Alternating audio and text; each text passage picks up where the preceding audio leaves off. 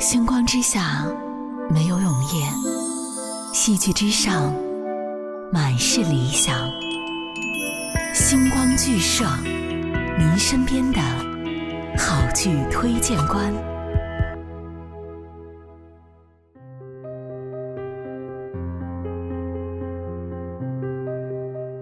Hello，这里是 New Radio 星光剧社，我是 Luna。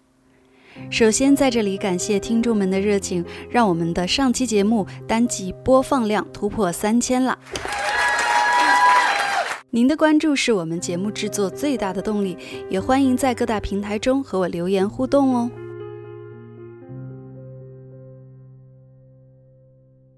今天为大家带来的是二零一九年上映的韩国影片《寄生虫》。这部影片距离我第一次观看已经过去了三年的时间。尽管大致的剧情仍在我的脑海中留有印象，但是二刷让我又重新发现了一些隐藏的深意。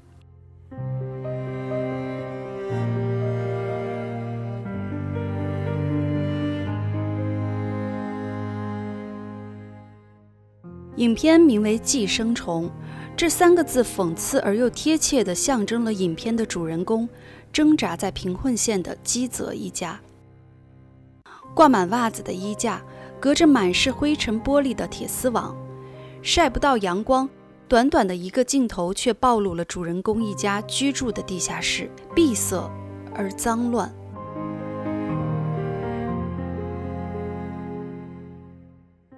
如同父亲基泽吃面包时随手弹走的那只蟑螂。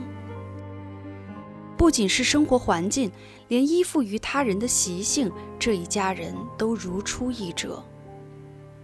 一家人常年蹭着邻居家的免费 WiFi，在马路消毒的时候打开窗户，希望能给家里一起消消毒，视力不胜枚举。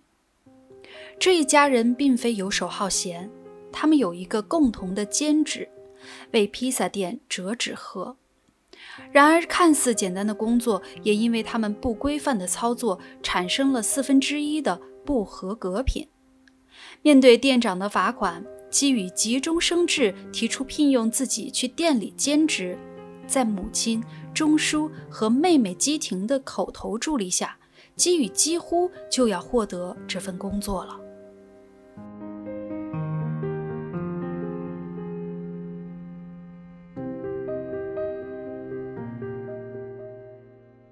至此啊，我似乎发现了这家人的一个特点：他们善于把握机会，而又因为共同的利益格外团结。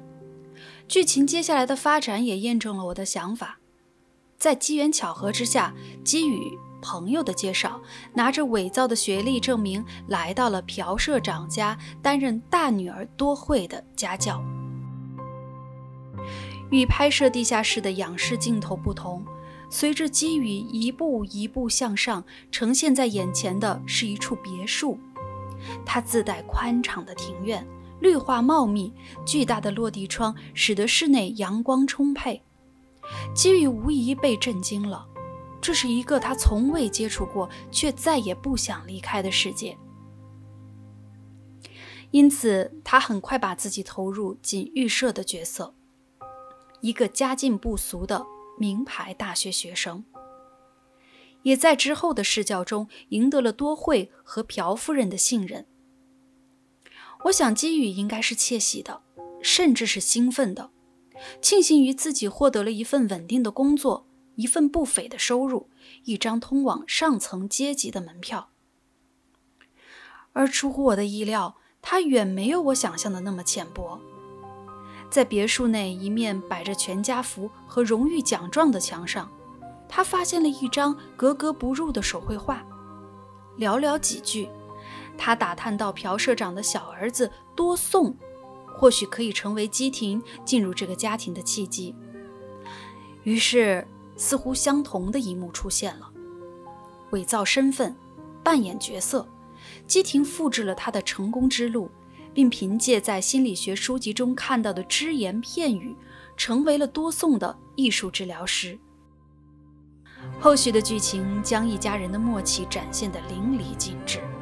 他们先后通过诬陷司机私生活不检点，谎称保姆隐瞒自己患有肺结核，让爸爸妈妈代替他们的位置。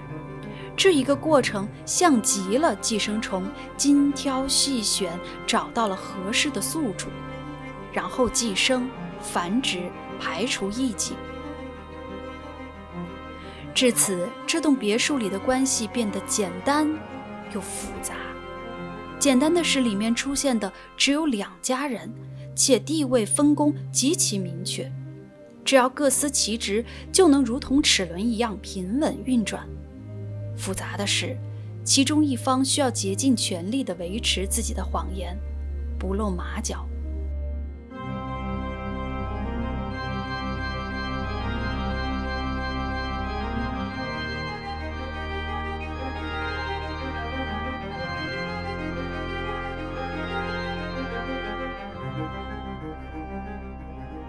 在这样的背景下，结局不外乎有两种可能：要么基泽一家自带猫鼠游戏中的 Frank 一般的演技天赋，游走于朴社长一家之间如鱼得水；要么一招不慎被他们识破，重回不见阳光的地下室寻找下一个宿主。然而，一场流血事件打破了所有的预测。因负债躲藏在别墅地下室的前保姆丈夫，在多颂生日那天从地下室跑出，连续刺伤基宇和基廷之后，被钟树制服，而基泽却在此时挥刀刺向了朴社长。旁观者都睁大了双眼，我想，所有的人都被这一幕震惊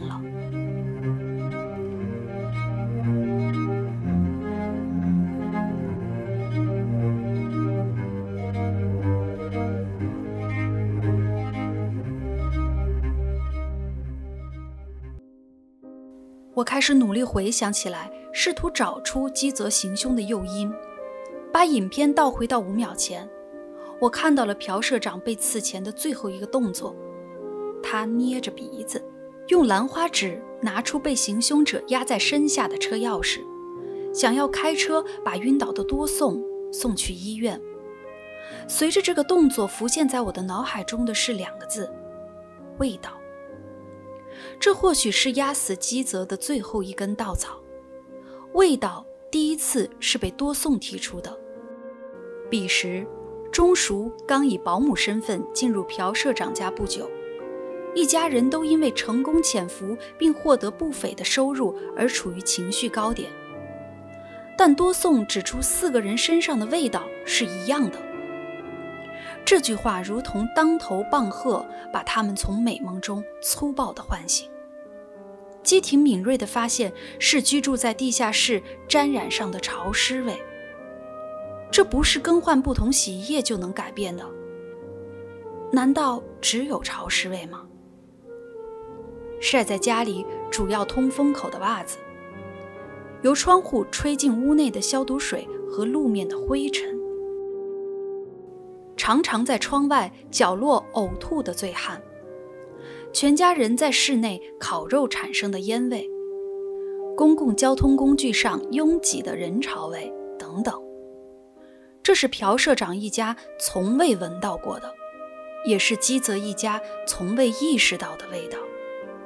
这一系列的味道来源不同，却混合在一起，共同形成了一条无形的沟壑。把阶级鲜明地分割开，也是基泽一家无论多么努力都无法洗涤掉的贫穷本色。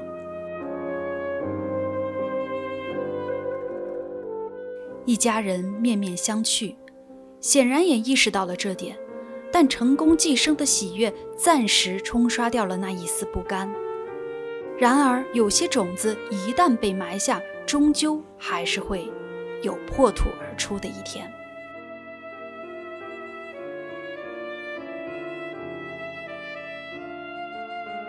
就在基泽陪同朴夫人去购买多送生日派对用品的那天，味道再次出现了。坐在后排赤脚搭在前座椅背上的朴夫人，边和好友打电话感叹前一天的大雨过后带来的清澈天空。边摇下车窗，用手抵在鼻前。此时，驾驶座的基泽一改往日工作时的满面笑容，微微侧头闻了闻自己身上的味道，然后表情呆滞。朴夫人不知道是前夜的大雨带给她的是阳光，而对于基泽一家来说，却是一场磨难。暴雨淹没了位于地下室的家，所有的物品都漂浮在了水中。除了雨水，下水道中的污水也从马桶中喷涌而出。一家人只能拿着部分家当，坐在浮板，跑到体育场里避难所过夜。那么身上自然会有味道。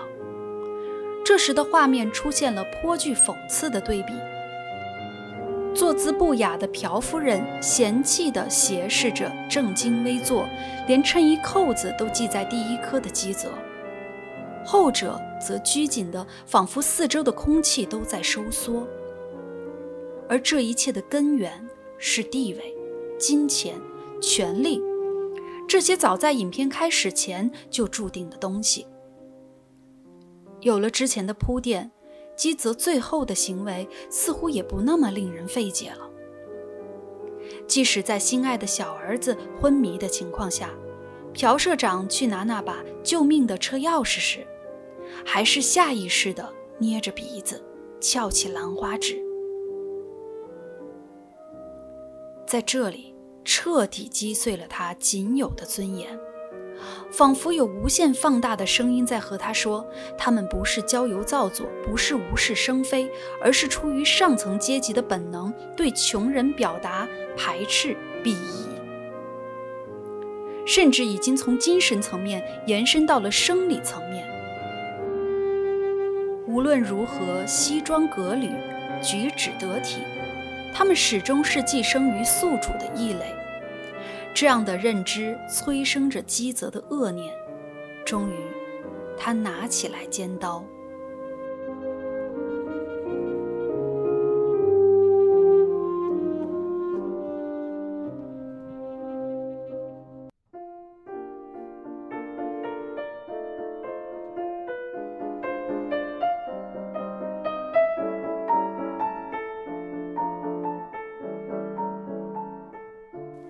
其实，从另一个角度来想，难道只有基泽一家是寄生虫吗？生活在阳光下的朴社长一家，何尝不是高级版的寄生虫呢？他们用金钱换取了一些对自己更有价值的东西，将光鲜亮丽的生活建筑于他人的无限付出之上，并随时做好准备将宿主踢出出局。朴社长气定神闲中的一丝傲慢，朴夫人在他人口中的单纯，多会对待感情的态度，多送的自由任性，都维系于此。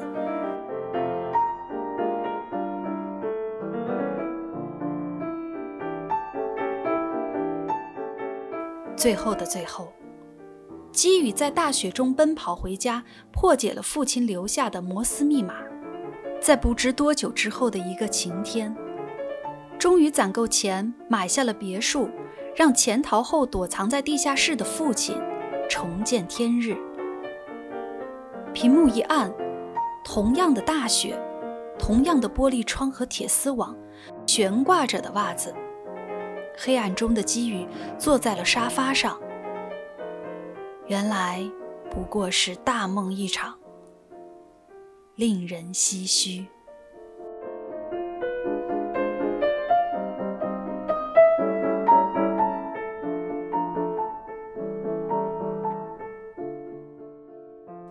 好了，今天的节目就到这里。您对这部影片有什么样的观点呢？欢迎和我留言互动。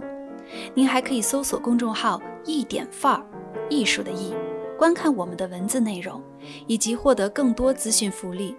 那我们下期再见啦！